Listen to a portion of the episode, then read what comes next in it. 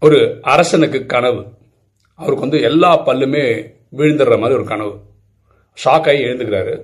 அடுத்த நாள் அரசவையில் ஜோசியர் வர சொல்கிறாரு இதுக்கு விளக்கம் கேட்குறாரு. ஜோசியர் என்ன சொல்கிறாருன்னா உங்கள் சொந்தக்காரங்க எல்லாருமே உங்கள் கண்ணு முன்னாடி இறந்துருவாங்க அப்படின்னு.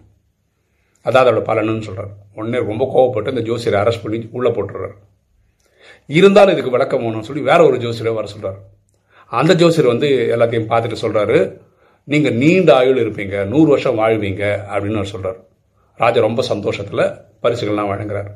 கிட்டத்தட்ட ரெண்டு ஜோசி சொன்ன விஷயம் ஒன்று தான் பாருங்களேன் எவ்வளோ பெரிய உண்மையை நீங்கள் சொல்கிறதா இருந்தால் கூட அது யுக்தியாக தான் நீங்கள் சொல்லணும். என்ன போல் வாழ்வு